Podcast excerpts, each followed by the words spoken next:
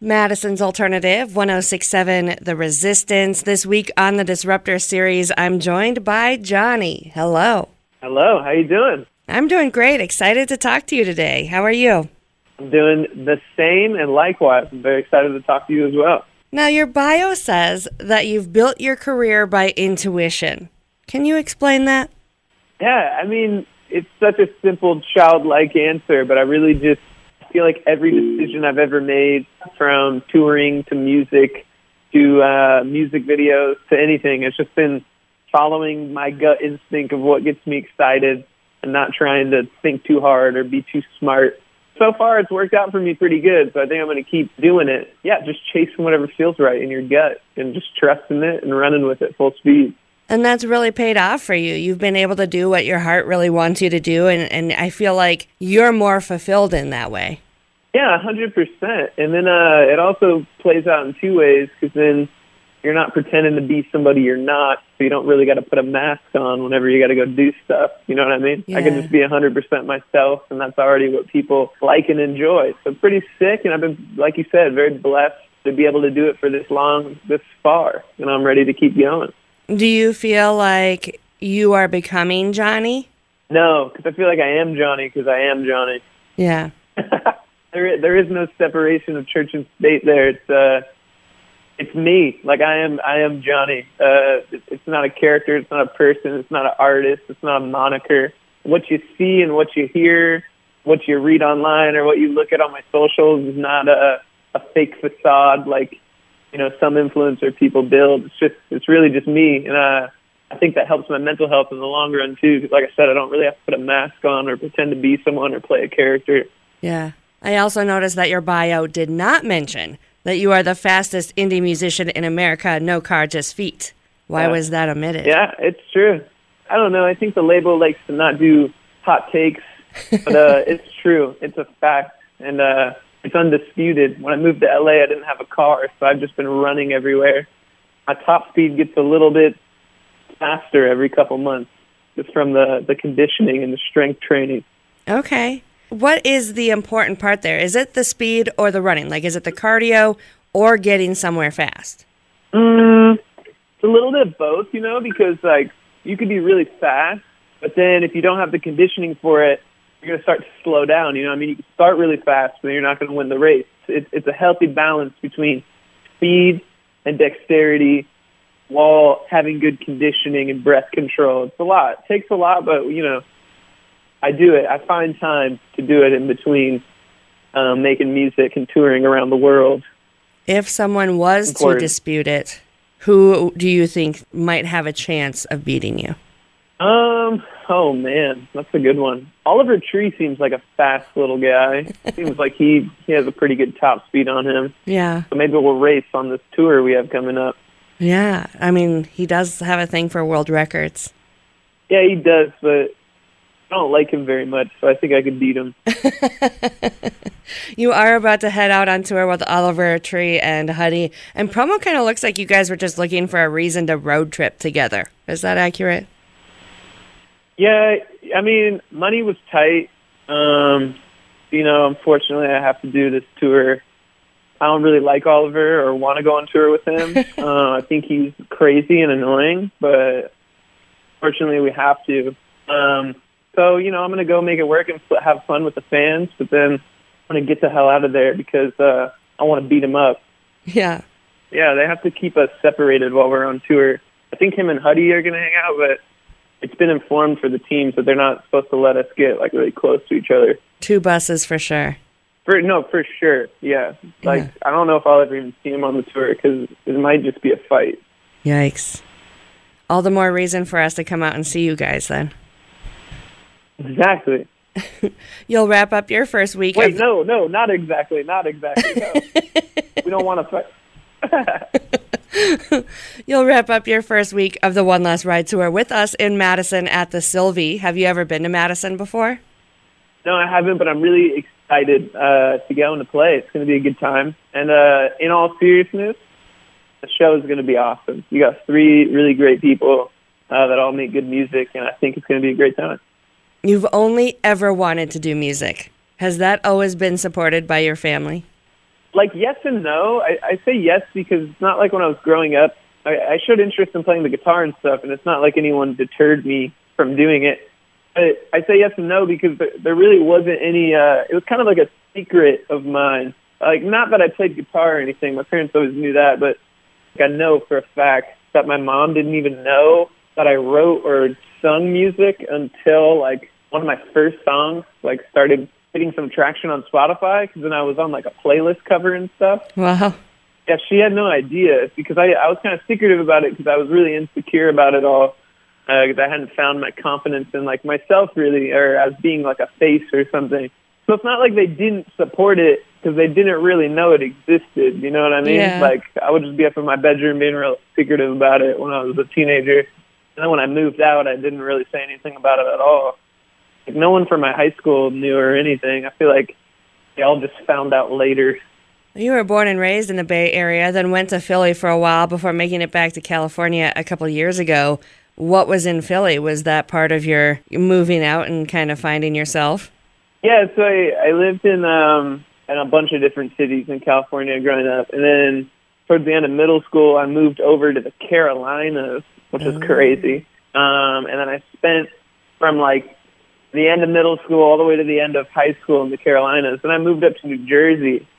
New Jersey was too expensive, so I went on Google and I, t- I literally typed in most affordable cities to live in on minimum wage jobs. I think at the time, whatever year that was, Philly was like two, three, or four.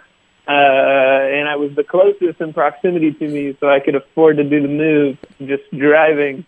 And I just packed up the truck and I went. I wish there was a better story, but that's really what it was. I uh, love I spent it. a couple of years there. Really good critical music making years of mine, and then I came back to California because uh, that's where I think I'm gonna die at. I don't. I don't think I'll die anywhere else, unless it was an untimely death. But when I see myself going, and I'm like laying on my deathbed, I feel like I still should be paying California state property tax for sure because this is the best place ever. I think that there's a bravery in your freedom, in the fact that you were able to just Google and go, or that you let your intuition. I mean, there was some other factors. There were some other factors like I only went to Google because I went into work that day and my boss was like, "Hey, buddy, I gotta let you go. We don't got the money to keep you anymore, but like here's like a little bit of money to get you on your feet." So there was there was a there was a couple layers of uh, motivation there. I was like, "Screw it. I don't have a job. I have nothing tying me here anymore. He just gave me this little lump sum of money. I might as well just take this opportunity to just move. So I will say I had a little bit of a safety net 'cause I had a little bit of money that was just given to me from my job. I wasn't super brave, but I did jump. I went all in. I didn't dip my toes in. Yeah, well, even it- that translating into the way that you create your music and allowing yourself to just create with intuition and do whatever the studio tells you to do that day. Like, I think there's a bravery and a freedom in that as well. Well, thank you. I will accept that compliment, and I do really appreciate it because uh, it, it's hard, you know, not to be pretentious, but man, like, especially with the music industry, if you don't have, like, I thank God that I didn't pop off when I was super young, when I was trying to all that time, because it's a really influential job. Not like that sounded wrong. I'm saying like you get influenced really easily in this job if you don't have a strong head on your shoulders. If you're like young and you move to LA and your music started popping and now you're on a label and you're in all these rooms and all these sessions, like if you don't have a strong head on your shoulders and know what you're trying to do, you could just be influenced by everyone else and eventually they're not even really your songs anymore. They're just what everyone else is telling you is cool or what to chase. And so as much as like it sucked for all those years grinding, I think I appreciated getting what I got later on in life because I knew exactly like who I am and what I'm trying to make and I wouldn't let anybody else sway me or influence me or try to convince me of what I want to do. Like even if there's people out there that think that certain music I make is whack, that's cool, but there's probably equally as many people that think whatever song that is is cool. So I'd rather chase gets me the most excited so that I don't feel fake and disconnected from it when I try to play it live at a show, you know what I mean? Yeah. You'll be playing your greatest hits in 20 years. If you're connected to it now, hopefully you can keep that connection going You don't want to get sick of it. Yeah, it wouldn't be fun to go on stage and play a bunch of songs not even connected to or feel like it's a representation of you. Yeah. Uh, that doesn't sound very fun to me. No, not at all. Um, yeah, I, I just live by that simple childlike logic of I'm gonna do what I want to do and what gets me excited, and then if that ship either makes it to port or if it sinks in the middle of the ocean, like I don't have anyone to point at and blame. It's only me. You know what I mean? I can't be like, well, you guys said this or you said that. Yeah. Like no, if I I have an idea and it lands or if it doesn't land, like I'm the only one that can take ownership for it and be like, that was me. Yeah. Uh, and something about that is terrifying, but then also like very freeing at the same time. It must have been amazing to work with Beck. Oh yeah, absolutely.